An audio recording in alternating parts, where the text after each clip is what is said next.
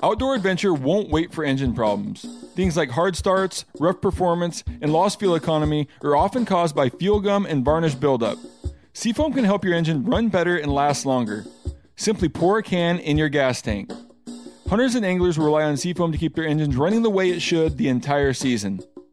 Pick up a can of Seafoam today at your local auto parts store or visit seafoamworks.com to learn more. There's nothing like snook hook sets at dawn or catching a tarpon in the moonlight. Find your next fishing trip made easy on fishingbooker.com and experience the magic of the Sunshine State or any other destination on your fishing bucket list. Book a blue water adventure in search of sailfish or go snapper fishing with the kids. With over 6,000 captains and trips to choose from, planning your next one just got a whole lot easier. Download the Fishing Booker app on the Google Play or App Store or visit them online at fishingbooker.com to book your trip today. 46% of Americans expect to leave behind financial obligations when they pass away. So it's crucial to make sure your family is financially protected. Policy Genius helps you find the right life insurance coverage by comparing options from America's top insurers with help from licensed award winning agents. Secure your financial future with Policy Genius. Head to policygenius.com to get free life insurance quotes in just a few clicks. That's policygenius.com.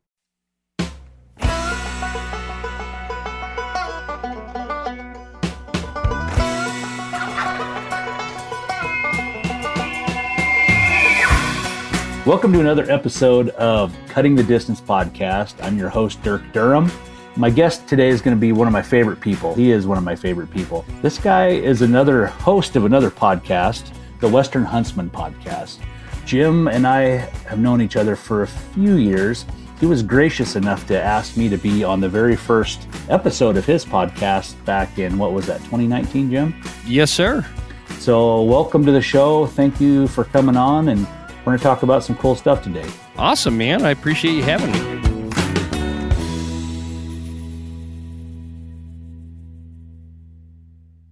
Can you tell some folks a little bit more about yourself, about your podcast, and what your day job is? I mean, I don't know if everybody knows. I mean, everybody thinks all these hunting industry people um, sit around uh, eating caviar with deer antlers, spoons, and right?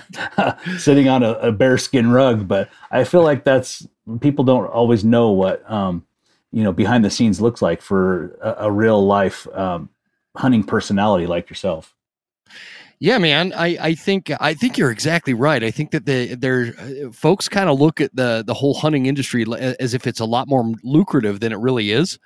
Um, so uh, yeah, just a little bit about me. I, uh, a lifelong hunter. Uh, grew up out west. I grew up in Utah, in Idaho, and uh, big big time mule deer hunter and and uh, elk hunter and now now I'm a like kind of half psychotic bear hunter. I I love bear hunting.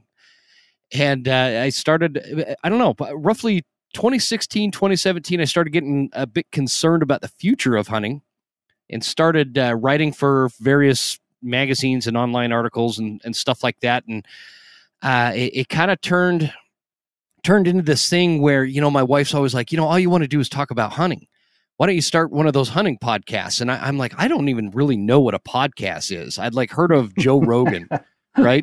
right? And so I, I look it up, and one of the first podcasts I ever listened to, it was you on Randy Newberg's podcast with somebody else. I can't remember who else was on there. There was three people on there, and and it was you and Randy Newberg and somebody else talking about elk hunting mistakes. And I'm like, oh, yeah. uh, okay, okay so uh, this is what a podcast is. I, I, I like i like the content and whatnot. And so um, after the the elk season 2019 I, I i i had hit this bull elk after i don't know it, it was like a it was like a three hour bugle battle right you know and finally got this elk. And he went down and fell off the front of this rock face and tumbled and uh, because of this, he busted a bunch of antlers off off of him, uh, a bunch of the tines off him. And because of the way he fell, I, I, lost his blood trail, and it took me like three days to find him.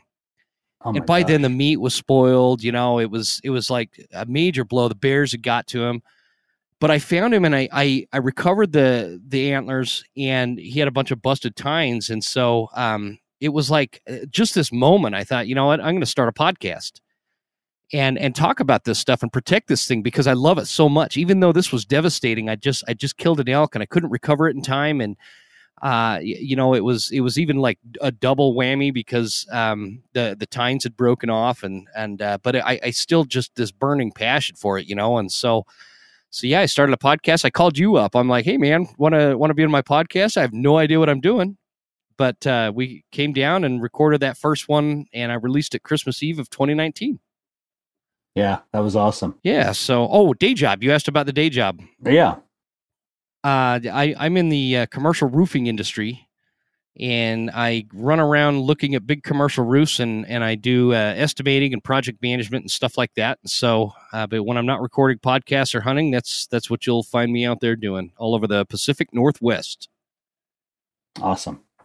Yeah, the cool thing was I'd never met Jim um, in my entire life, and we just kind of message. Well, I, no, I take that back. We did meet at like a sportsman show briefly, and you said, "Hey, um, my name's Jim. This is what I do." Yada yada. And then fast forward a few months, you contacted me, and then um, I said, "Well, let's meet at the local watering hole and grab a burger and a beer." So we Yeah. grabbed a burger and a beer and shot the breeze there, and immediately I was like, "This guy, he's my kind of people." Um, sometimes Jim just calls me up and we'll sit there and BS for an hour or two about just whatever's going on, whether it be hunting or life or politics or whatever. Um, Yeah. And that's what I love about you, man. You're always, you're just like, uh, you're the real deal. And I appreciate that kind of conversation. So today, No, I appreciate it, man. And Yeah. the feelings mu- mutual for sure. It's uh, you're like one of the most authentic people I know. Uh, one of the most solid elk hunters I- I've ever met in my life. With with still holding and maintaining that that level of humility and humbleness, and uh, yeah, just think highly of you, brother. wow, that, yeah, you're making me blush a little bit, but, uh, Well, if you uh, ever get in trouble with your wife, just play this back to her. Yes, I will definitely. So today I want to talk about some stuff. Um, you know, here it is, August 7th. So we're less than 30 days until September 1st. And I really want to record this uh, podcast a little earlier and get it published a little earlier. And by the time this publishes, it'll probably be, you'll have an even less time to get prepped for elk season. But I feel like there's some stuff you need to do before preseason, before we take off. And whether you're going to be gone, you know, be a weekend warrior uh, off and on through the month of September, or if you're going to take the whole dang month off, you know, um, I like to, I'm gone most of the month. I sleep in my bed maybe two or three nights in September, and the rest of the time I'm in the mountains. So Mhm. it's very critical. Preparation is very critical to make sure you have success in the fall. It's not just all about, you know, all of your other homework you're supposed to be doing the rest of the year, you know, all your all your bow shooting and all your Google Earthing and all your onX map marking and, and stuff. You know, there's a little more to it than that. And and one thing I like to talk about, and I'm going to preface this with a little bit, I am definitely not a fitness coach. And so I'm, and if you look at me, I'm I'm I'm not a I'm not a fitness athlete by no means, but I guess I have a different perspective than maybe some of the ultra fit out there. You know, some of the folks that'll send in questions to the podcast, we like to share them here. And one of those is, hey, this was off social media. Hey, Dirk, what do you do to get in shape for elk season? So if you if you see me, I'm not you know a shape. I'm kind of the shape around rounded as a shape. That's kind of the shape I'm in. but uh, this year I've had an ankle injury, uh, not an ankle injury, ankle uh, recovery. I had ankle surgery back in December, and I've been and been working on rehabbing that all all winter and all summer.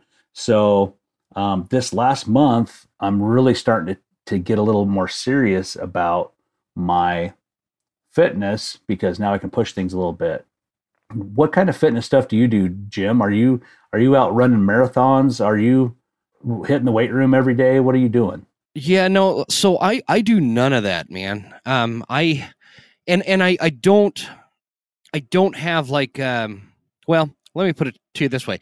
So I live on a homestead, And so there is always stuff to do outside. I'm either chopping wood or I'm building new fencing or fixing the chicken coop or you know hauling stuff from one side of the property to, the next or you know mowing eh, I, I'm I'm a pretty physical guy that way. So I it's not like I I am not like Cam Hanes, right? Right. And, and I don't. I, I think that that is super beneficial for um for for hunting to to be uh, super athletic like that. But I also think that there's a lot of us that are that are average guys that have um you know whatever the case is. I for for example, you mentioned your your ankle. Uh, I have I have I have super arthritic arthritic knees. That's like a tongue twister, man. Um, my knees are pretty arthritic from uh, from the military, and so running is kind of out of the question for me. And and that's that's straight from the uh, you know a knee surgeon's mouth, and and so I don't like to put that kind of stress on my knees. However, I do throw a pretty heavy pack on, and I will hike the property. I'll do like three miles two or three times a week and I, I clocked it with my onX, man. I, I, if I walk around my entire property like three and a half times, that's one mile. So that's how I clock it. And I'll just throw a podcast in, and I, I do that throughout the summer.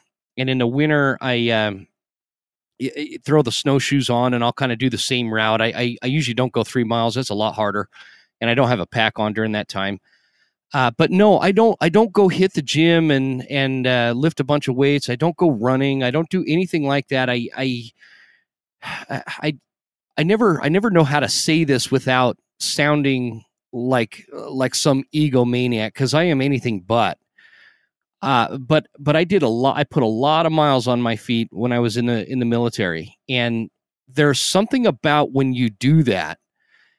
You you just have this thing afterwards. It's like there was this show I watched one time, and it was like this about the Civil War, and this this infantry guy. He's like, oh, it's the first few thousand mi- miles after that, yeah, a man gets limber with his feet, and that's true. Once you've once you've hit so many miles, I, I can just go. I could just hike. I, I'm like a mountain goat. Now I'm not as fast as as somebody who's um, been doing a lot of uh, cardio or or does a lot of running of marathons and stuff like that. Uh, they're going to get there before me, but but I'm going to get there, and th- I I guess that's the. Oh, I I don't know. That that's a summary of my workout session. I love it. You know, it's it's it's just basic stuff. I'm just an average dude. I'm I'm not I'm not super out of shape and I'm not super in shape, man. But I can get to the uh, top of the mountain when I need to.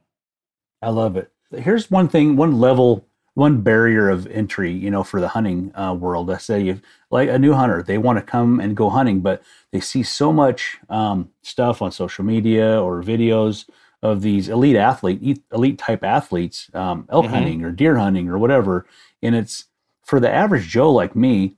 That's kind of like an unattainable goal to be that level of physical fitness. Um, I'm just gonna, you know, I I'm not gonna run a lot of miles every day. I can't. You know, I have an old, you know, I have a bad back. I can't run on concrete. The, the Yeah. a different doctor told me don't do never never run on concrete again. So I'm not going to get out and run a bunch of miles. But what what I've always said is if you can't walk to the elk, you can't hunt elk. So Exactly. I think it's all foundational. It, you have to you have to get out and walk and and depend no no matter what your level of fitness is. Maybe maybe you can barely get off the couch, honestly, and uh, but you can start those baby steps. Like okay, well I'm going to walk walk down the block first, and then okay tomorrow maybe I'll walk a little further, or or maybe you're pretty good shape, but you're you're you're a desk jockey, but you know maybe that first that first day it's a mile, and then you're working on it after that, you know. So I like to kind of let my my if I've been kind of been lazy and been sitting around a lot, um, not able to get away from the desk, I like to check, kind of get out and just like warm up my muscles, wake them up a little bit. Yeah. Um, and that's just walking around, walking. And once they kind of wake up after a couple days, you'll notice a difference. Like, okay, your, your muscles in your in your legs and your feet and your lower back are like, okay, we're going to start being physical again. And then you know I'm going to start adding some hills in. But the goal here is if you've, especially at this point in the time, like here we are, middle of August, you don't want to go out and get injured. So now is not Yeah, the time to, to join a point. CrossFit gym. Don't Yeah. join a CrossFit gym, and because nothing wrong with CrossFit. I think it's it's a great exercise way to get your workout in, but it's easy to like be get to be competitive and then like overdo it, and then oh man, I just torn my hammy or I, I messed up my shoulder or whatever, you know, um, that's something you want to do your CrossFit workout. Like maybe start that in January 1. That way you have plenty of time to ease into it and, you know, build and build and build and, and be a superhuman by, by September. Um, but I now's not the time for it. I think that's super solid advice because I, I think people underestimate how much how easy it is, especially you know dudes like us that you know we're we're not we're not spring chickens anymore, you know. So uh, it's it's not that difficult to injure our body. Like I spent I spent the first two weeks of uh, July going to the chiropractor three times a week, and you know what I did? All I did was uh, I I I picked my dog up so uh, I could get him in the back of the truck without him jumping because he's getting old. Yeah. Cost me two weeks at the chiropractor, man. Oh yeah. And I, I'm in decent shape. And I think a lot of it too, people put this, um, there's like this, uh, I- I- what, what do you call that when there's the stigma on what kind of shape you have to be in? Man, I, I'll tell you a couple things. First of all, most of this stuff is mental. If, if you get out in the woods and you've got a heavy pack on and it's you know first thing in the morning it's maybe your first time out west and, and getting on a mountain uh, don't don't underestimate how long your second wind is going to take you into the into the backcountry. I don't care what kind of shape you're in. You, you just keep going, as as and your body will tell you when it's time to stop. And and there's a difference between that thought of man, this sucks, this is hard, I'm sweating, my back hurts, my legs hurt, I need to just stop. And that's that's not when you stop. Your body will tell you when to stop. The other part of it is uh, what was that? Two seasons ago, man. You'll you'll get a kick out of this because we've we've talked about like Doug Flutie and stuff. Like two seasons ago, I'm I'm like four miles way up this drainage. And and it was not you know North Idaho. It's it's these are North Idaho miles. These are it's real brushy. tough miles. It- they're tough miles. Um, and this isn't like four miles in Kansas, and and so I, I get way up there, and there's this dude back there, and he's probably 65 years old ish. Um, he's not in great shape. He's smoking cigarettes. and and he's got an elk down and so i Oh, end wow. up helping this guy pack an elk out and and the dude is just like I like it was hard for me to get up there, uh, and, and he got he got up there before me somehow, and you know, so I just I think a lot of this, um, I come to find like I don't know, I think a lot of it is just mental. I, I think a lot of it is we we struggle with our own minds and mental mental toughness and mental endurance to get into places where the elk live. Because you're right, if you can't if you can't walk into there, you're you're not going to get an elk. Right. And I think expectation versus reality sometimes really gets people. I always like to tell people to temper their expectations no matter what it is. So, Yes. okay, um, getting up the mountain to that bugling elk or packing out a load of elk meat. What's your expectation? Well, we it's we're not going to have any of that instant gratification that we get in, in with today's conveniences and modern easy life that we we've all enjoy enjoy and love every Mhm. day, right? And I find myself like like when I'm training or when I'm hiking or hunting, I'm just like, man, I really I wish I could get to the top quicker. And I like my mind it's almost like I start tricking my mind like into feeling like a feeling of failure because I'm not scaling the mountain as quickly as I think maybe I should. And Yeah. once I once I kind of temper that expectation, it's like, well, I'll get there when I'm going to get there. It's like I'm not a Ferrari, right? I'm more of a I'm more of a dump truck or maybe a bulldozer, right? I'm just going to bulldoze my way up this mountain, and I'm going to just get a really good Chevy, man. You're gonna get there. that's like that's how I am. I'm not a Pinto, but I'm not a Ferrari. I'm just like Yeah. a really good Chevy. I'll get an there. old one-ton Chevy. Yeah. Yes, sir. Yes, sir. Sometimes So- I, in the winter I look like a suburban. Yeah, exactly. And we have to remember like we're out there to have a to enjoy it. If you push too hard to where you, push yourself past the, the enjoyment level, then you're like thinking, what the heck am I doing here? So temper your expectations of how fast you should go up the mountain. If your if your buddy weighs 70 pounds less than you and he just climbs up there like a rabbit, well, that's cool for him because that's where he's at. But if you can get there too and hunt effectively on your own terms, that that's a win, right? And I found I found that for me, you know, if I can just go at my own pace, I can I can go just about anywhere. Anybody else can. Oh, me too, man. Yeah, just my own pace. It's is the key. And the key is, you know, back to the um, the training is start now. If you haven't if you haven't done any any exercise this summer, start now. Get out, start walking. Then start after you do a few days of walking, start rucking. And rucking is throwing a backpack on with a little bit of weight. So, you know, your first couple days, you're going to want to put enough weight in there to be what your normal day pack is, you know, whether that's, you know, 15 pounds or so, 20 pounds, totally loaded with all your gear. So water, meat bags, knives, forks, spoons, whatever you mm-hmm. whatever you carry in your day bag, right? Yeah. Yeah. And then wear that for th- you know, do some rucking with that for about 3 or 4 days. Then throw some more weight on there. Throw 40 pounds on it. Do some more rucking for 3 or 4 days. And then that last few days, you know, that last week before season, that's when you really this is where you really want to r- remind your body if you've been there before or maybe it's if you've never done this um, this is kind of like a wake up call for your body like okay this is what we're going to be doing here very soon that's when you put on an 80 pound pack and you're going to walk but you're not going to you're not going to walk you know those four or five miles that you were able to walk without a heavy pack um, let's get those baby steps you know if you can carry that 80 80 pound pack, you know, a half mile around the neighborhood. I mean, that's great. That's a win. Now your body's like, oh, wow. Okay, that's what it feels like. Tomorrow, we're going to do it again. Tomorrow, we're going to do it again and see how it feels. And maybe we can go a little further, maybe not. Because we, re- we, we want to remember we don't want to, want to injure ourselves.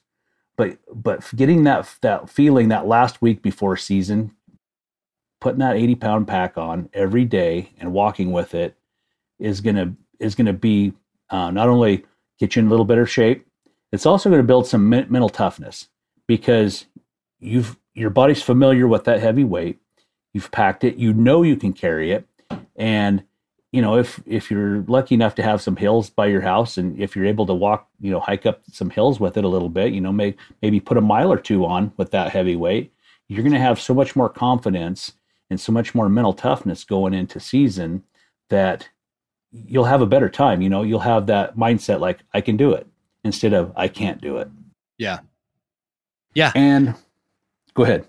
That uh, it just I, I think that that that all adds to the your your mental endurance as well. Like it, you don't want you don't want your back muscles to be like the first time they feel that weight on opening day. Yeah. Because you're going to create a lot of pain and it's so unnecessary. So yeah, again, yeah, you know, just for for average average guys, average physique guys like like you and I, you know, uh, it just just preparing without without doing marathons and stuff is is just don't it doesn't need to be overcomplicated. Do what you're gonna do while you're elk hunting. Go hiking, go hiking a lot, and I, I think you'll surprise yourself when you get when you get out there. Yeah.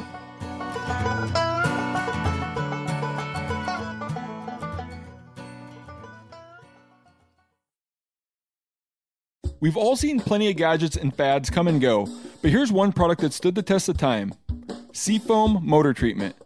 Lots of hunters and anglers know that Seafoam helps engines run better and last longer. It's really simple. When you pour it in your gas tank, Seafoam cleans harmful fuel deposits that cause engine problems. I'm talking common stuff like hard starts, rough engine performance, or lost fuel economy. Seafoam is an easy way to prevent or overcome these problems. Just pour a can in your gas tank and let it clean your fuel system. You probably know someone who has used a can of Seafoam to get their truck or boat going again. People everywhere rely on Seafoam to keep their trucks, boats, and small engines running the way that they should the entire season. Help your engine run better and last longer. Pick up a can of Seafoam today at your local auto parts store or visit seafoamworks.com to learn more. You ever get that feeling you're stuck inside staring at screens and a primal urge kicks in? You crave wide open spaces, fresh air, the chance to connect with the land? Well, maybe it's time to find your own piece of the wild, but searching for property can be a maze. That's where land.com comes in. They got millions of listings across the country, from mountain ranches to hidden fishing holes. Their search tools are like a seasoned guide helping you narrow down what you want. Land.com isn't just about buying and selling. It's about finding a place to hunt, fish, explore, or simply sit by a campfire and listen to the crickets. So head over to land.com today to turn one day into today because trust me, there's nothing quite like the feeling of standing on your own piece of earth. Market House has the cleanest, leanest, juiciest meat and seafood shipped to your home overnight. Expect the service of a local butcher and the convenience of a large supplier. Yeah, and Market House provides everything from grass fed beef to free range chicken, mm. grass fed lamb, and even wild caught king crab and seafood. Market House keeps small farm values, trusted sources, and clean, mouthwatering food for your family. And like I said, Market House ships all orders overnight. Order today, enjoy tomorrow. And you can even keep the camo on for dinner, even if filet mignon is on the table. With Market House, it doesn't matter because the cuts and catches come straight to your door.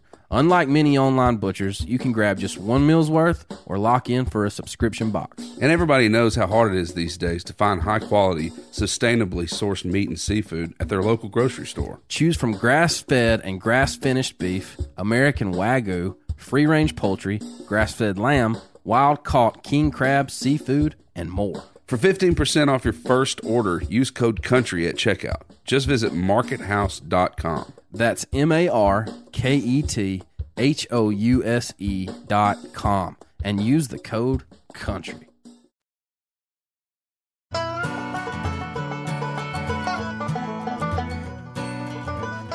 My favorite thing to do in the summertime, um, you would think would be maybe beach time or river time or, you know, sitting around a campfire, which I love all of those things. Sure. But my my favorite thing to do is go put out trail cameras in the mountains in the backcountry of Idaho, and oh yeah. um, I put them out. Number one, I'm I'm just I don't really use them really for hunting because usually the elk kind of disappear about middle of August off of them, anyhow. But I just kind of like to know. I want to get inside the the head of an elk. Like, um, what are they doing? What do they look like this time of year? When do they? When are they in this area? When do they leave? When do they come back? Um, just it almost kind of gives you like a like a peek behind the curtain of a of an elk's life in that in that very spot. And what I'll what I'll do, um, I'll put I'll put salt out. Now, if you check the regs, it's not illegal to put salt out, but it is illegal to hunt over salt. So you can't hunt over the salt, and it'll kind of foul up that area for hunting. So, um, but what I'm not trying to hunt here. What I'm just trying to do is, are there any elk in this country at all? What do they look like? What are they What are they doing? When, when do they leave? When do they go? It's just, I, I always want to understand elk more, Mm-hmm. right? So I yep yep. and to get to get salt into these places it it's, well number one salt's heavy you know i get it in a 60 pound bag and then north idaho is very steep very brushy a lot of timber it, it's not easy miles and a lot of the places i go um, are off trail. I may use use an access trail for a ways but then i'll go off trail just because i don't want anybody messing with my cameras. So i'll get out Mhm. there and sometimes i will the whole way i especially once i get off trail i will question my sanity like what am i doing here? This sucks. Oh my god what am i i'm never coming back here. I i can't ever come back here. I mean it gets to the point where it will test your your physical and your your mental uh, fortitude to the to the to the limit right so you know because i got 60 pounds of, of salt but i got water i got cameras i got i've got 80 pounds on my back and Yeah. by the by the time I dump that thing, it's so like, oh my god, thank you, I got there finally. And I set up my camera and everything. But then I'm trying to do two or three of those a day because you know I don't have a lot of extra time to be thrown around, so I may have to fit this in kind of a long weekend. So I'm just like business from from daylight to dark. As much as I'd like to be swimming in the lake or paddling around the river, I'm up in the brush sweating and cursing putting out these stupid t- trail cameras. But what that does is later on, when I strap a quarter of elk meat on my back, I know what it feels like and I know what I can do. I know that this is going to suck for a little bit, but once I get to the better part of the trail or I get to some flatter ground or whatever, things are going to get better and I can do it. I just, I know I can do it. And then I'm going to take, and I know the time, the time it's going to take to get there. I'm not going to have some weird expectation like I should be able to okay I should be able to get there in like 20 30 minutes it may take me an mm-hmm. hour or two to get to get this meat out you know but I'm okay with that and then I don't feel defeated right I I, I Yeah. it takes me the hour to get it out it's like okay cool I can go back and make another trip I gotta go get go Yep. get another load of meat So it's just building that mental preparedness, I think, and and some physical preparedness around it. I, I'd love to add, you know, because I, I love what you're saying, and I've been doing. Actually, you're. I think you're the one that taught me this whole. Let's go set some trail ca- cameras in like the most random, you know, areas that you're thinking about hunting. Because uh, I, I think it's important. It tells you so much about what the elk are doing, the elk behavior, how they're moving. It also tells you if there are wolves moving through there consistently it it also yeah. builds your stamina and and and you know it's like the opposite you you pack in heavy and come out light because you dropped the salt in the camera you know and so yeah i think right. it's critical if you have i understand that's going to be hard for guys coming from back east or whatever uh, to be able to do but for for the locals hunting out west i mean um it, it's a it's a great tool. It's a great scouting tool. Yeah in some states it's just you just can't do it. It's illegal you know? Yeah. And I've looked looked this up online several times just to make sure I'm following the letter of the law because I don't I want to make sure I'm I'm legal legal right. Um, but some states you can't do it. I, I, don't think you can do it in Wyoming, and I think I don't think Montana allows it either. Either I haven't got it too far into it because I haven't really tried. I don't really set trail cameras in those places. I think it's Arizona and Utah. I actually I don't know. I'd have to look it up. I don't want to speak out of out of turn there. Yeah, yeah, look it up. If you decide you want to do such such a thing, I always say look it up, see if it's legal. If it's legal, go do it. Um, have some fun with it. And if it's not legal, you know, maybe you're going to do some backpack trips. Maybe you got a really great trail system or some really. I, I feel like anywhere in this, anywhere there's elk, um, is almost better than Idaho for like traversing the mountains, right? Um, I think you know the west the west coast of you know Oregon and Washington's pretty bad too. But yeah, but as far as the the high country, man, Idaho Idaho's pretty pretty rough. If you want to get out there, maybe throw a nice, you know, 40, 50 pound pack on and back backpack in, wait, you know, for a few days and set trail cameras and maybe Colorado or or Wyoming, wherever. That would be like really a really good test to you know give yourself some endurance and give yourself some confidence to know you can you can get through those mountains during September. Yeah, totally, totally agree. Now I'd like to switch gears here. I had another um, message come in uh, to the email. It says, "What kind of boots do you guys recommend for elk hunting?" And I don't like to rec- recommend a certain brand because everyone's feet are so different. Um, mm-hmm. And then another thing is, like a lot of the high end boots, they come with just kind of a, a, a basic insole that should be replaced. I've ran anything for everything from Dr. Scholl's to uh, those really cool custom uh, sheep feet. That yeah, I was going to ask you, you. You've run those sheep feet, haven't you? Yeah, which they're awesome.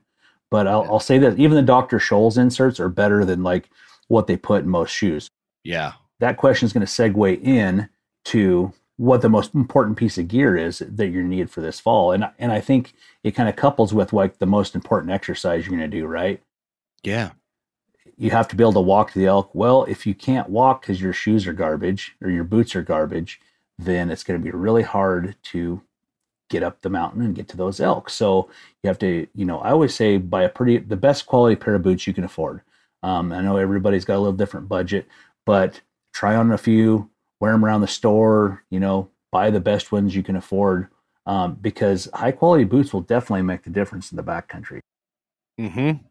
I I have said, and, and I feel like, uh, again, I don't mean to sound like my grandpa always talking about the military thing, but but I I have told people on my show um, the most critical piece of gear that you that you go into the field with is going to be your boots, and I speak from a place of authority.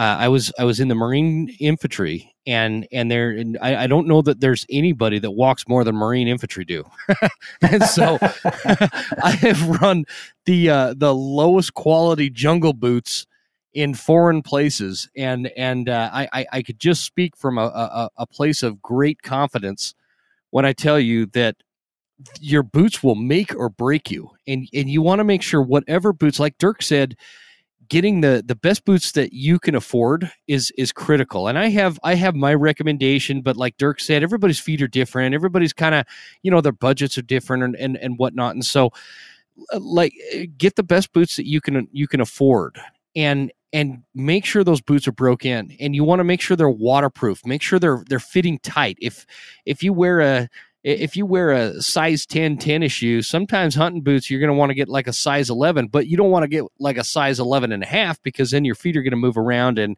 and your feet get sweaty and it's like the socks are going to rub your uh, blisters completely off and you're going to be in a world of hurt. And so, uh, I, I do believe that boots this is always my my number one recommendation when I get gear questions is boots are the most critical item. And and I think second to that is having a good set of socks to go into those boots. And and I, I don't know man uh, what's your opinion? I for for me nothing beats a good wool sock. Um what what what say you? Yeah I, I agree. You know great you know good wool socks. I've ran the ones from Costco um, I've ran uh, the First Lite wool socks. I've run um, Darn Toughs. I've run a lot of different yeah. um, wool socks, and they're all great. Um, they're they're all better than tube socks. yes. If you're hunting, if you're no hunting tube socks, right, right. But I have a buddy that I mean, that guy could probably put duct tape around a shoebox and walk around the mountains because he's just tough, right? Yeah. But I feel like the rest of us are not nearly that tough. You know, take care of your feet.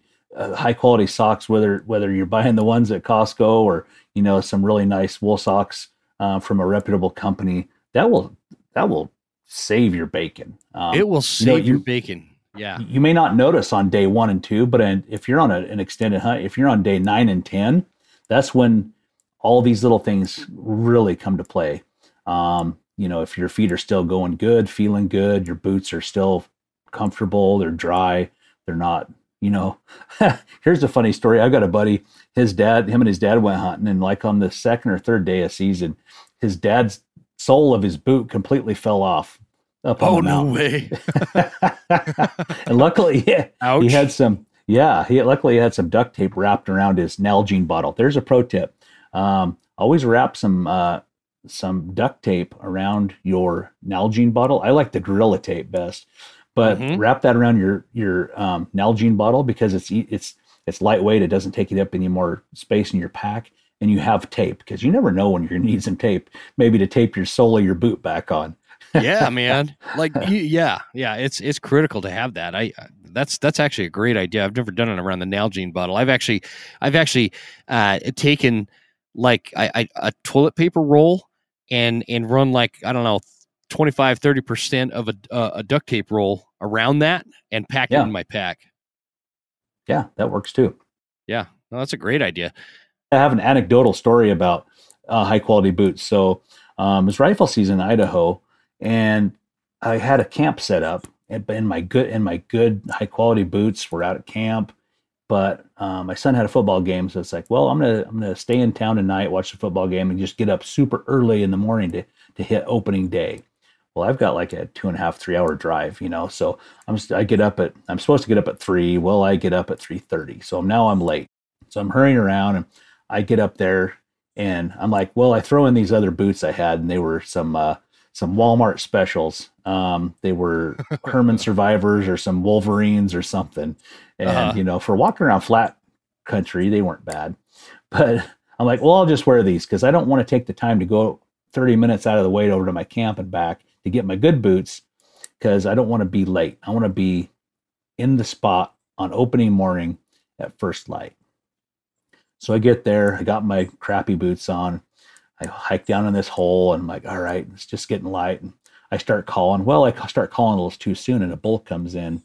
And uh, anyway, I, I can see him, but I don't think it's safe or maybe even legal quite yet to take the shot. So I don't take the shot. And he he skedaddles on out of there. And anyway, but there's a big bull down in the bottom of the canyon. I can just hear him ripping big bugles, just so I start making my way down. Like I start, you know, going further and further and further down, and then and then it starts getting really steep, and it gets to the point where every step I take, my sole of my foot on my boot is rolling up over the side of my foot and over the top. Oh. And now the oh. now the bottom of my foot is just on the side of the boot, like if you can imagine that. Um, so at this point, I can't go any further because the bo- mm-hmm. the boots will not stay on my feet. I've I've laced them up as t- absolutely tight as they possibly go, and they still are just rolling up over the side of my foot. So I'm like, well, I'm going to call that thing over to me. So I sat there all day, and that bull bugled all day long, and we went back and forth. And I sat there trying to call him across, and he never would come in. But if I'd have been smart, uh, Yeah. if, and hindsight's twenty twenty, right? If I'd have been smart, I would have hiked Mm-hmm. out of there. I would have drove over to my camp, grabbed my other boots, hiked back down there, and shot him. But you don't think of it. Sometimes you get kind of caught in the mode No. there, and you're like, you don't think of that kind of stuff. But No, uh, man, that's uh, those are the those are the the supreme lessons learned, brother. I I, I love it. I I think um, one thing that I do for foot care, I I pack, and I don't care if I'm uh, well. I most often I don't do a lot of backcountry stuff where I'm spending the night in, in the backcountry. You know, uh, most often I'm I'm day tripping, and I still pack a pair of flip flops in the pack. And what Oh, I yeah. do is is I'll I'll go out at first light and you know that time there's like this hour I, for me and maybe you know you're uh, between the the two of us you are the pro man so you tell me if i'm off base but i i feel like there's this this hour between like 9 10 o'clock ish where where i just don't have any luck calling bulls in. I don't i don't get any responses or maybe they're responding but they're moving. And so i'll, I'll sit down i'll take my my boots and my socks off and i'll just i'll just kind of relax for like an hour. And then then I go into this midday madness thing, which is again one of you something I I really picked up on from you, um, and it happens to be the most I don't know it's the best time for me that that midday and right before sundown, and then you know you get through that and then you have that that kind of late afternoon time frame where there's not a lot of things going on and and I, again I'll take my I'll take my boots off I'll take my socks off let the socks kind of dry out they've been feet have been sweating and I'll just I'll just mill around for a minute. But I'm I, I've got my flip flops out there. It doesn't really weigh much to add a pair of cheap flip flops in there, and it it just uh, the only the only bummer part is I did have a, a bull pipe off one time when I was sitting there in my flip flops and my my pants are rolled up, you know, and I look like a total dork. And I had a I, I was like doing uh, one of those peak refuels or something like that in the in the Jetboil, and this bull starts bugling to my left, eh, but he's just trucking. He's like side hilling, trucking like I don't know, fifty yards in front of me. I couldn't get up fast enough to even respond with. I couldn't find my uh, uh, my bugle tube. It was under my pack, um, and so Oh. I I couldn't go after him because I, I did have my flip flops on. But I do do that, and it goes a long way to help dry your feet out. Uh, and keeping your feet dry is critical, um, and that's that's why waterproof boots are super important. But also, after you've been sweating for a while, man, dry those socks out and keep an extra pair of socks in your pack, and uh, it it just it goes a long way to helping your feet out. I agree 100%. Another thing a guy needs to take a look at, or a gal needs to take a look at, is your bow, right? Yep. You need to make sure your strings are good. You need to make sure your your cams are still straight in a line. Make sure it's still tuned. Um, if you don't know how to, you know, take a look at that stuff, stuff, take it to your local pro shop and let them go give it a once over. I know guys that'll take their bow in every year and have it gone through. Um, whether they take a, take apart the the the wheels and the axles and and clean them and grease them and and they they tune them. Uh, they make sure you, it, they make sure the drop away rest is running right. Um, those drop away rests, I mean, they're amazing, but they and they can take a lot of abuse no matter what brand you have. But I found that mine Yeah. mine can get dirty, and that can start causing little quirky things with them. So you know whether you do it yourself, you know you need to may, may need to take it apart, clean it, put it back together. Um, just make sure your bow is shooting darts, just shooting perfect holes through paper and tuned right, because that way I'm going to segue right into broadheads. That way your broadheads fly right. If your if your arrow's flying fish flopping through the air with your broadheads on, something ain't right. You need to get your bow tuned, and then make sure all your broadheads and all your arrows are all the same weight. Um, Jim and I had a funny conversation the other day about about you know arrows and stuff. But I I have a buddy that he drew a once in a lifetime moose tag, and long story short, he got close to the moose, and he pulls back and he shoots every single arrow he has at the bull, and he doesn't touch it. Oh no! and he and he's and the bull finally wanders off. And i'm like what the heck? And he's like well i don't know. What what could it be? And he's like i've been shooting my bow all summer um, and it's just shooting great with field points. And i said well did you ever target practice with your broadheads? Well no i didn't want to dull them up he says i'm like well what kind are these? like well i got a couple of these and a couple of those and two or three of these and a buddy gave me some of these arrows that had something on them i didn't even know what the the, the brand was Turns out he had a hodgepodge of arrows and broadheads none of them were matched, matching weight, matching Yeah. spine, matching um, broadhead. I'm guilty of that, man, from like 10, 12 years ago. I'm not even kidding you. I had like a, yeah, Easton's arrow mixed with a Walmart arrow. you know? oh yeah oh yeah you just it, it's just so critical for you to to hit your target and then do a good job to make sure all your components are are the right ones Yeah. right Yep. um and then elk calls you know you know of course i'm in the elk call business but make sure you have you know a handful of them in your pocket um i like to i don't i don't like to put them in my pocket what i like to do is keep them in a little uh, call pouch that hangs around my neck um, keeps them organized, keeps them dry. Then I put a couple in my pack, and then I have a couple back at camp because that way, no matter what, if I if I and I've done this, I've forgotten, I've taken my my uh, my little my little pouch off at the truck or whatever and left it, you know, Yeah, changing I've clothes done that or whatever. too. And you get over, you know, two or three miles from the truck, and you're like, oh, where's my elk calls? Well, I've got some in my pack. Or let's say you've lost something or maybe your buddy's lost his his his calls. You've got some in your pack or you've got some in your truck. You know you've, you're always prepared. So um and trust me a lot of these places where i've hunted elk you can sometimes be 80 or 100 miles from the local the nearest town that would even sell anything that looked like an elk call. And it may or may not be the type or brand that you like to use. So you may get desperate and buy something that just doesn't work right. So you want to make Yeah. sure you got the You know what I found, man, is um. So I'll keep, I'll keep like I, I I'm I'm a big fan of these Mavericks, and oh yeah I'll keep, I'll keep. Uh, I've I've got that pouch. Actually, I need to check and make sure I didn't burn that sucker down in that truck fire I had last year. Um, but I I keep like three or four in there, and then what I do, you, you know, I'm like you. I've got a couple in the pack, a couple in my truck. You know, I'll, I've always got a bunch. But what I do is I'll use I'll use one of those reeds all morning and then I'll put it back in the pouch and let it dry and and grab another one and I found that like you get this perfect stretch instead of just using one until you wear it out you get a lot of life out of these reeds uh, by by just kind of rotating them through the day. I'll have three or four of them in that pouch, and I'll, I'll probably use all three or four of them throughout the day. And and it, it just kind of I don't know they they tend to sound better, like you have more control over them. I, does that make sense? Yeah, I do the same thing.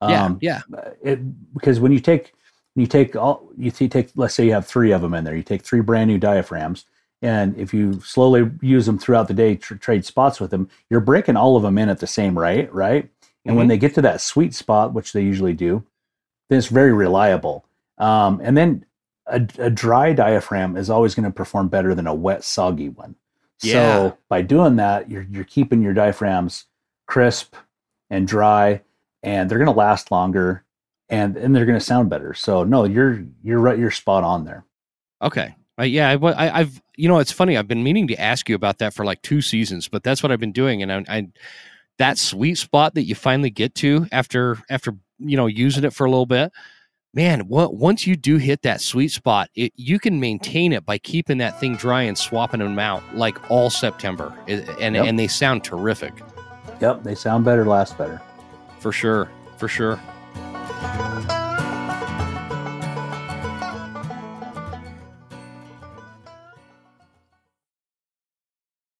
We've all seen plenty of gadgets and fads come and go, but here's one product that stood the test of time Seafoam Motor Treatment. Lots of hunters and anglers know that Seafoam helps engines run better and last longer. It's really simple. When you pour it in your gas tank, Seafoam cleans harmful fuel deposits that cause engine problems. I'm talking common stuff like hard starts, rough engine performance, or lost fuel economy. Seafoam is an easy way to prevent or overcome these problems. Just pour a can in your gas tank and let it clean your fuel system. You probably know someone who has used a can of Seafoam to get their truck or boat going again. People everywhere rely on Seafoam to keep their trucks, boats, and small engines running the way that they should the entire season. Help your engine run better and last longer. Pick up a can of Seafoam today at your local auto parts store or visit seafoamworks.com to learn more. You ever get that feeling you're stuck inside staring at screens and a primal urge kicks in? You crave wide open spaces, fresh air, the chance to connect with the land? Well, maybe it's time to find your own piece of the wild, but searching for property can be a maze. That's where land.com comes in. They got millions of listings across the country, from mountain ranches to hidden fishing holes. Their search tools are like a seasoned guide helping you narrow down what you want. Land.com isn't just about buying and selling, it's about finding a place to hunt, fish, explore, or simply sit by a campfire and listen to the crickets. So head over to land.com today to turn one day into today because trust me, there's nothing quite like the feeling of standing on your own piece of earth. Market House has the cleanest, leanest, juiciest meat and seafood shipped to your home overnight. Expect the service of a local butcher and the convenience of a large supplier. Yeah, and Market House provides everything from grass fed beef to free range chicken, mm. grass fed lamb, and even wild caught king crab and seafood. Market House keeps small farm values, trusted sources, and clean, mouthwatering food for your family. And like I said, Market House ships all orders overnight. Order today, enjoy tomorrow. And you can even keep the camo on for dinner, even if filet mignon is on the table. With Market House, it doesn't matter because the cuts and catches come straight to your door. Unlike many online butchers, you can grab just one meal's worth or lock in for a subscription box. And everybody knows how hard it is these days to find high quality, sustainably sourced meat and seafood at their local grocery store. Choose from grass fed and grass finished beef, American Wagyu, free range poultry, grass fed lamb, wild caught king crab, seafood, and more. For 15% off your first order, use code COUNTRY at checkout. Just visit markethouse.com. That's M A R K E T H O U S E dot com and use the code COUNTRY.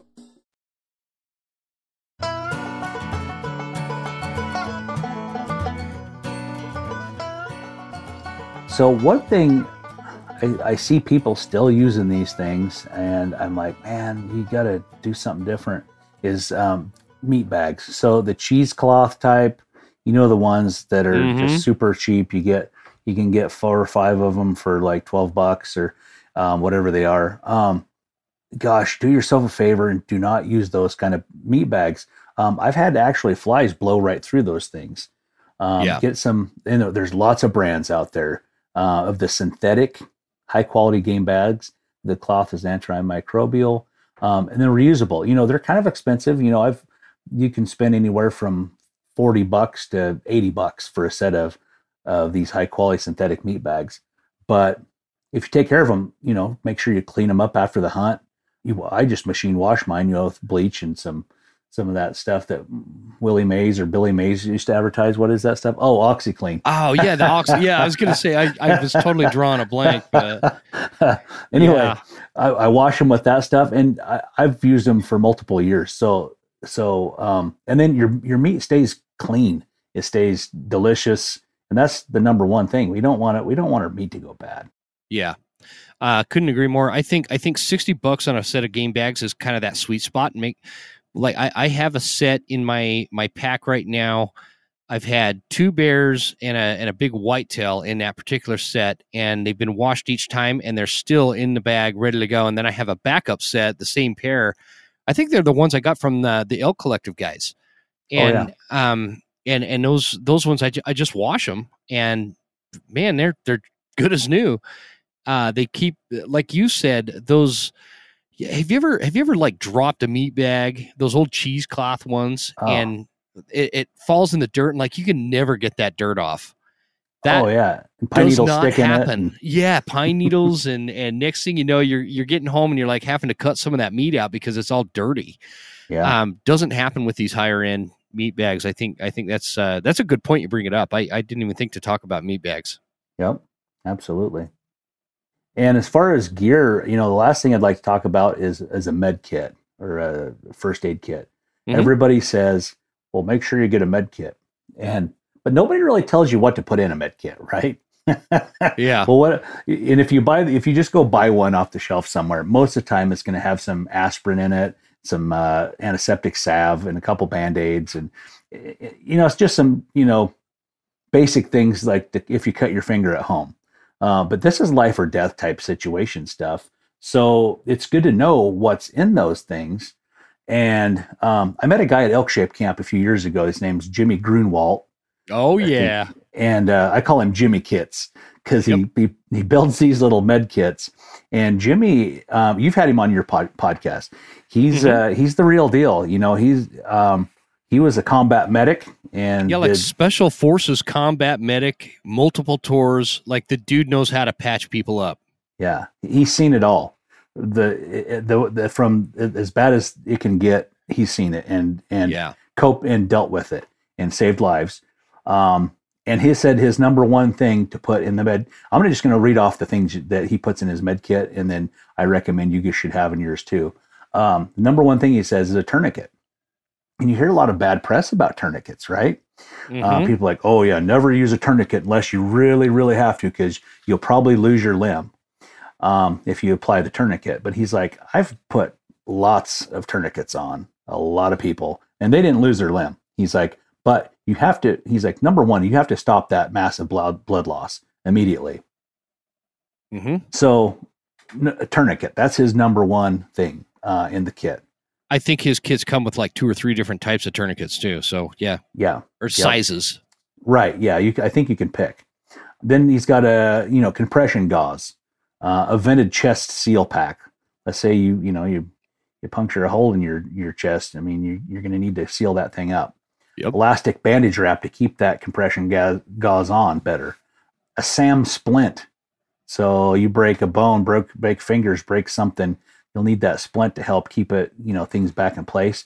And then reinforcement tape. You know that tape that you can wrap it around that splint or wrap it around other things other wounds to to help keep your bandages in place um, moleskin of course just for your basic injury to your feet remember what we talked about your feet you have to be able to walk right well Mhm. some of us even with high quality boots some of us just got weird feet and you're going to get some blisters during elk season so if you got that moleskin you can put that on your on your feet but uh, yeah he sells all these kits online for about 150 bucks. Um, if you don't want to access them yourself but you can go and, and and you can go piecemeal these things together very easily yourself on amazon or your local um, pharmacy a lot of these things. I don't know if you can get a tourniquet on there probably not. You have to probably get that on online somewhere but Yeah, the key is you don't you don't want 35 different band-aids. You don't need, you know, all these different types of medications unless you're specifically for some you know if you if you've got these prescribed to you or whatever. That why I like those Jimmy kits is cuz they're super light and they're super functional. And Right. and those are the things you, you're thinking trauma. You don't need a C collar. You don't need you don't need all these goofy things that I've seen a lot of these kits come with um, you just need to remember like I, I- took emt school. Now this is like almost 20 years ago so bear with me but it's like you know stop the bleeding start the breathing and call for help. That that's kind of what you want to have in your mind when you're when you're Right. packing for the backcountries you want to be able to stop the breathing start the breathing. Um did i say that did i say that the right way? Start the breathing stop the bleeding. Because in the marines it was the opposite. You know you stop or you start the bleeding and you stop the breathing but then when you're when, when you when, when you're talking about this EM, ems stuff and the emt kit or, or first aid kit it's just you know simplicity is best. You want to stop that bleeding and start the breathing. And you know i always throw in like ibuprofen or something like that but uh nothing Sure. nothing else really. Sure. Yeah. But really the things that are going to save your life you really want to have those in Yeah. Yeah. And, and uh, I think, I don't know if this falls in line, but some kind of satellite emergency phone or, or uh, GPS that, that connects. I have one of those Zoleo things that just Bluetooth off my phone so I could text people yes and, and uh, that kind of stuff. You know, that way they'll have your exact location. Uh, if you do fall down a, a cliff face, break both your legs and, and you need help getting out of there, uh, I think that's, that's a critical piece of gear. Oh, absolutely. And it gives, you know, um, your family at home, you know, peace of mind to know that you're okay. Um, and a lot of times it, it that gives you some staying, staying power in the backcountry. You get to missing your family. And if you have For nowhere sure. to contact them, then you start worrying about them and stuff. But if you, if you're able to, you know, ha- send messages back and forth, then, then um, your family knows you're safe and you know they're good, doing good. And, and they can give you, you know, you know, they can root for you from the, the other side. You know, a lot of times my wife will, will give me that little extra encourage. Sometimes I'll get kind of kind of pouty on a hunt a little bit, and she'll be like, "Oh, Yeah.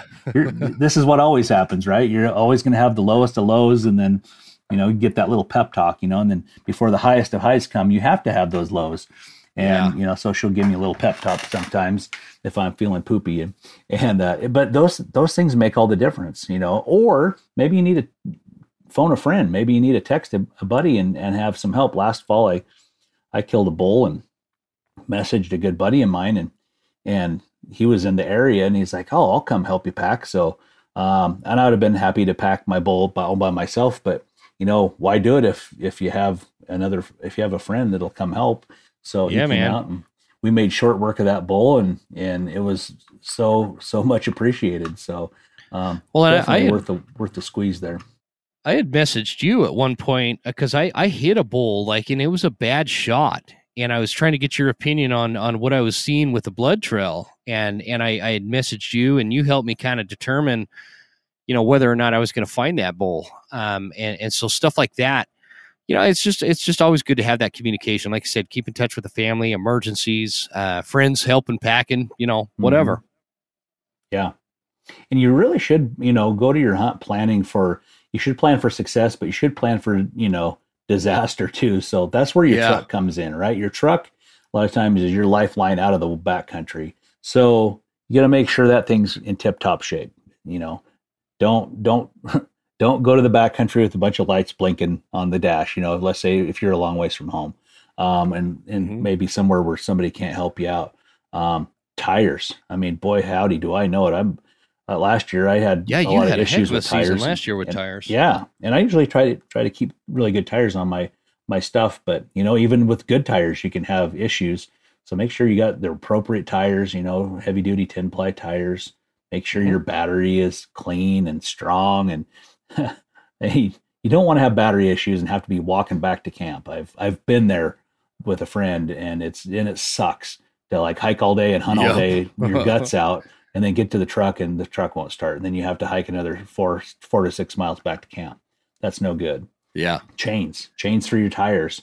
Uh, last fall phelps had this tag for uh, washington the, the blue mountains of washington and it come a big snow and and geez when we were trying to get out there he had to chain up all four tires on his truck. Oh geez if he wouldn't if he wouldn't have had those chains we wouldn't have got out of there. Yeah. Um, it was yeah yeah. it it was just that the snow and on the road was just the right temperature. It was just like snot. it was yeah it was like this most slickest snow like snot right? Just like you said. And yeah the, the chains made all the difference. It wasn't like we were bucking snow drifts we were just trying to stay on the road. So Mhm. and then make sure your spare tires got air in it you know tow straps if you suck at driving and slide off the road a lot or maybe you want to be a good samaritan pull somebody else out It's always the ones that suck at driving that need to need to get pulled out that don't have a tow strap on them too, man. Everybody yeah. needs a tow strap. Right. Yeah. Everybody needs one, not just not just the guys that are good or Yeah. bad. everybody needs one. And then here's something I'd like to talk about. So let's say you're traveling from from um, you're gonna hunt out of town somewhere, out of state maybe, or long, long ways from home. So you have to transport meat from a long from a long distance. And this was a question from Instagram. How soon do I need to get my elk meat out and into a cooler? And then how do I get it home? So well, first off, the first number one thing is is you want to get your elk skinned out right away, right? As soon as you as soon as you recover it, you get your pictures and stuff, get to work skinning that thing. You don't want to let it sit out on a hot hillside with the hide on it, right? I seen I saw a YouTube video the other day of a very popular YouTuber, and he was um, he was cutting the quarters off and leaving the hair on them, but it was September. Um, I wouldn't recommend that. Yeah. I would I would recommend make sure you get the the hide off those quarters because that hide is very and, and hair is very insulating to that meat. You want it to be able to cool really quickly. So get the hide off, then cut the quarters off, put them in your bags, get it hanging. If you if you can't hang it in a tree, maybe uh, prop it up on some logs with some other little sticks so that you can get airflow underneath of it and on top of it. Just want to get that stuff off the animal and in the shade as quick as you can. And, and sometimes that means, you know, maybe you're on a uh, open, dry, hot hillside and you're going to have to pack the elk meat the opposite direction downhill, um, down into a wet draw or, or a cool shaded draw. Mhm. And that's what you may have to do just because you want to make sure that meat doesn't go bad. You can't let it sit out on that hot hillside in the blazing sun. Um, get it down the draw, let that cool area in the draw and the shade cool your meat. Um, last year, for instance, I killed my, my bull. It was pretty much in the middle of the day, and it's New Mexico. and it's hot, right? It's probably 80 degrees in the middle of the day. Yeah. And so Dusty and I go to work. We get this thing boned out, or not boned out, but quartered up, and it's still hot out. Um, but luckily, we had like the only shady spot in, on this big hill, on this big flat top of a hill. So we had this thing hang, hanging in the shade, and I told Dusty, I'm like, you know what? I think, I think we'll just keep this stuff in the shade with the air blowing on it. You know, it's it's not not cool air, but it's better than being out in the hot blazing sun. And if we were to start packing now, we get back to the truck. There's not good shade at the truck. Maybe I don't have my coolers with me with that are pre-cooled with ice. Then I put my warm meat into a hot cooler or have to leave it in the sun by the truck. We're better off to just let it cool. We'll we'll take a break after we've, you know, after you break down an elk, you need a break anyway. Let's just wait till this evening once once things cool off a little bit and the sun goes down, then we'll start packing. And that's Yeah. just what we did. And it man, I'll tell you, it makes it so much easier to pack elk once it's once the sun's kind of gone down. Uh, it's not so hot for you, and it's not so hot for the the elk meat. And your your meat's had a good chance to have air circulate around it for you know most of the day. And then packing at night, you can pack elk meat at nighttime, which is which is awesome. Uh, If you have a headlamp and a flashlight, if you're prepared, um, it can be really fun because bugs aren't an issue um, unless you got mosquitoes around. But bugs aren't an issue. It's a, usually a lot cooler, and then you're not burning daylight, right? You can get that bull packed out in the dark, and then you can get up early the next day if you're tough, like Jim, and go hunting Yeah. the next day for your buddy. Uh, wrong Jim. You, you got the wrong Jim. you're taking the next day off. Prob- Depends on how far it was, but yeah, I, it, that uh, that's a great idea actually. That I, because there's you know how you pack meat back to the truck kind of thing, and it's still like midday or, or late afternoon Yeah. or early afternoon or whatever, and there's that that stress in your gut, that that that feeling that you have. Man, I am just worried about this meat, and and it just it alleviates that and and i just i like worry about meat a lot a lot more than too. probably i should but uh i don't know i was listening to some somebody talk some meat scientist talking about how long he lets his meat hang and whatnot and i just that's not my thing. I i for for me i i need that meat cooled. I need it i need it in the shade. I need it gone uh into in, into the cooler and uh, I like to get it home as fast as I can so I can process it, or or drop it off at a processor. You know, wh- wh- whichever way I'm going there, because I I just stress about it. Oh, I know. It's it's so so important to make sure that that uh, you get the meat out, and I always stress about it too. Mm-hmm. Well, Jim, Yep. do you have any last words? I think we need to wrap this thing up. Uh, do you have any last words? Yeah, I think uh, comments? The, the one thing that I I always like to have people come away with these episodes, these types of episodes, with like just key takeaways. You know what I mean? Uh, Yeah. Just key takeaways where uh, if if you if you you don't have to be some high performance athlete, but you do need to work at it. Don't don't sit on the couch all year and then get up on August 31st and, and hit expecting to go 10 miles into the backcountry in in Colorado or something. Uh, You know, be realistic with with what your expectations are and but also be gritty. Elk hunting is is freaking hard. Like be gritty. When you think you're wore out and you're tired, you know, maybe take 5 minutes, but get back after it. Get get after those elk. If they're if they're if they're moving further than you think uh, what is possible for you to move after them with you might surprise yourself go after them just just keep at it be gritty get out there and and work towards it because this is I, I think we live in a society where we have this this high level of comfort around us. You, you know we can we can call an, an uber eats or whatever. If, if you live in town i can't but you, you can call a pizza delivery and have food delivered in in 15 minutes or whatever. It's free and and we have this mentality where things can just come naturally and easily and and that's just not elk hunting and elk hunting is for people that like that self-reliance and that grittiness and that toughness and and that challenge to go out and get something done and uh you know i i think that that that mentality having that mentality with the level of difficulty and understanding how hard it is that's those are the people that that get in front of elk and and i think that that's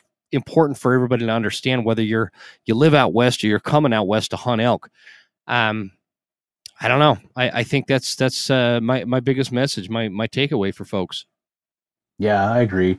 That's that's very good. You know, and I'll be the first to say, you know, uh, the better shape you're in to go hunt elk, the funner it's going to be. Right? If if you're Yep. if you can move quicker, um, you know, through the mountains with a lot with relatively a lot more ease, it's going to be a funner funner hunt. You know, definitely, definitely. So I'm not going to say, you know, you shouldn't have a, a good level of physical fitness to hunt elk, but I will also say, you know, you should also not let that hold you back. Like if you don't, if you're not some elite athlete, get in good walking shape, get to where you can lift, you know, a heavy load. You know, an elk quarter, an average elk quarter is on a five to small six six point boost, but bull is about 65 pounds. So Yep. 65 pounds plus your pack, you're looking about 80 pound pack. Be able to pick that off the ground and put it on the tailgate of your truck. You know, you know whether you don't have a fancy gym to go to, maybe that heavy pack you were you were packing earlier, you know, pick it up off the ground, set it on your truck, back and forth a few times. You know, don't overdo it, don't kill yourself, but build some build some muscle that way too. Build some strength in the last days before your hunt Yeah. but uh, but probably my biggest takeaway is like being prepared you know um, and and getting organized will help you have a successful hunt um, so make a list check it three times um, everything that you could possibly need for your hunt. Um, and you'll probably have your panic pack moment like me like you'll have all your stuff and then the last few hours before you leave to go hunting you'll be running around the house like a like a chicken with your head chopped off throwing like oh i need some of this oh better grab one of those oh crap there's an extra charger oh but, you know just all this stupid random Yeah, stuff yeah. that you probably will never use once you get there Dude, I have bins of hunting gear that I just throw in the back of my truck and I never even touch them. But if I Right. needed them, man, they're there. right so Right. yeah, it's it's good stuff. And and uh, you know, I I think I think you nailed it when you said you know y- the more fun you have, the more you're going to get out of elk hunting. And and and that's the key. You- Go out there and have fun. Enjoy enjoy this experience with with these wild things that are gigantic with giant horns on their head and and screaming at you. You know, it's eh, nothing will connect you to nature like communicating with a with a big elk. You know, and and so uh, yeah, it's it's it's it's incredible. Yeah, that's awesome. And I'd like to remind the listeners um, if you have a question that you'd like us to answer on here, um, you can send an email to ctd at phelpsgamecalls.com. We'll read your question on air and answer it the best we can. And if you really want to take things to the next level, um, I have a Google Voice phone number you can call. And by calling that number, you can call in and leave a message and make sure your message is three minutes or less, or it'll get cut off. And I will play your message on air, and then I will answer your message the best of best of my ability. So that phone number, the super secret phone number is 208 219 7701. And uh, yeah, I look forward to your calls. Um, I've I've done this before with my old podcast, and I've got some goofy messages, and I've got some really good questions. So um, we're always always looking to have a good time here. So please do call in or send us a email with your questions. And uh, you know, uh, just remember, uh, monsters are coming. And Yes, uh. I think that'll be about it. Thanks a lot, Jim. Appreciate you coming on the podcast, and we should do this again sometime soon. Yeah, for sure, man. Thanks for having me on. Thanks, everybody. Maybe I can get on yours sometime. You should. You should. For like the 10th time, I'd love to have you back, brother. I'd never get sick of it. It's always my pleasure. Thanks, Jim.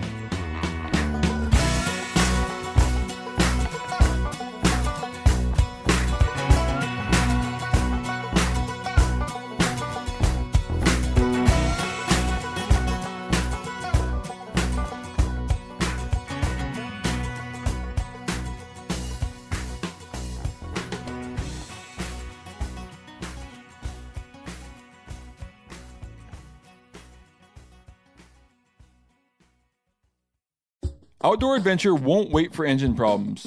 Things like hard starts, rough performance, and lost fuel economy are often caused by fuel gum and varnish buildup. Seafoam can help your engine run better and last longer. Simply pour a can in your gas tank. Hunters and anglers rely on Seafoam to keep their engines running the way it should the entire season. Pick up a can of Seafoam today at your local auto parts store or visit seafoamworks.com to learn more. You ever get that feeling the walls closing in, the concrete jungle suffocating you? You crave some wide open spaces, the chance to connect with nature, maybe in a spot all your own. Well, head over to land.com. They've got ranches, forests, mountains, streams, you name it. Search by acreage. You can search by location. You can search by the kind of hunting and fishing you're dreaming of. Land.com. It is where the adventure begins.